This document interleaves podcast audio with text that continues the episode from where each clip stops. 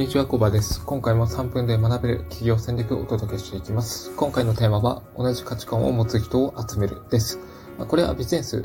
あのプライベートに関係なく、人とのつながりの中で私たちって生きているわけなんですね。で、そこで必要になってくるのが、あの、同じ価値観を持った人たちが集まるコミュニティを作るってことなんです。コミュニティを作るってことですね。まあ、商品サービスをこれは提供する場だけではなくて、まあ、それを購入した方が集まる場所で、会員クラブみたいなもんなんですね。で、この会員クラブを設けることで、お客様同士が交流することができます。で、まあ、誰でもそうなんですけれども、自分の居場所を持ちたいとか、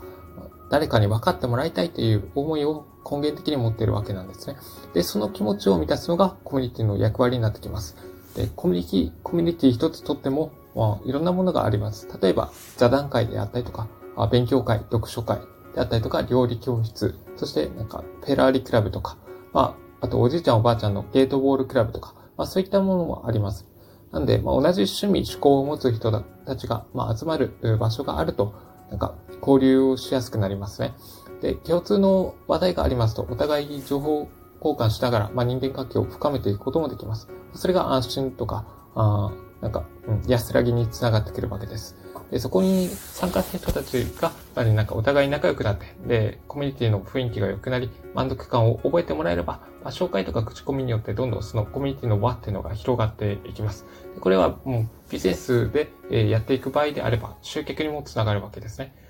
紹介口コミのによる集客効果っていうのはめちゃくちゃ大きいですし、まあコストもかからずできるので、すごく効率的で効果的です。で、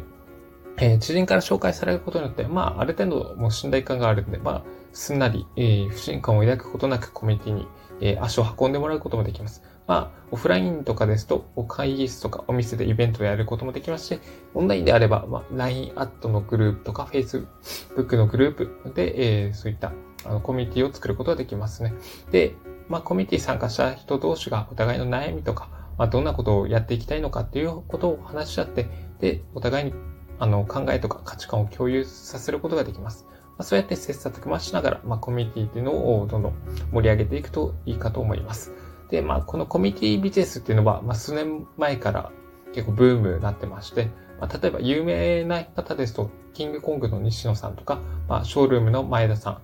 他には、あの、堀江貴文さん、堀江門さんですね。などの、まあ、多くの方が、今、オンラインサロンっていうのを運営しています。で、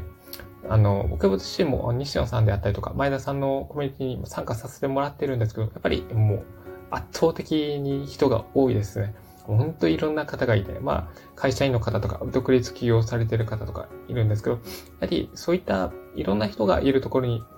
あの、参加してみることで、まあ、価値観の多様性とかを感じられるので、僕自身もすごく学び大きい、良い機会となっております。で、まあ、コミュニティビジネスには無料とか有料がありまして、まあ、有料の方にも、えー、入ることで、なんかその、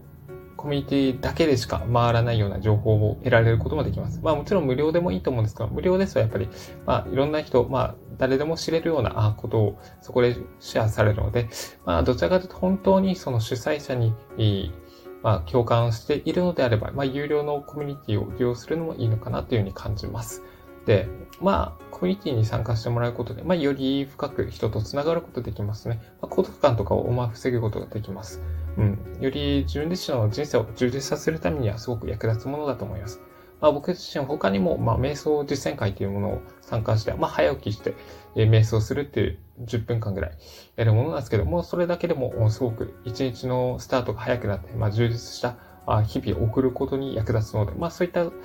早起きして何か、なんか、その瞑想でもいいんですけど、外で運動するコミュニティとかあれば、そういったところに足を運んでみればいいかなと思います。まあ一人で、えー、できないことであっても、周りの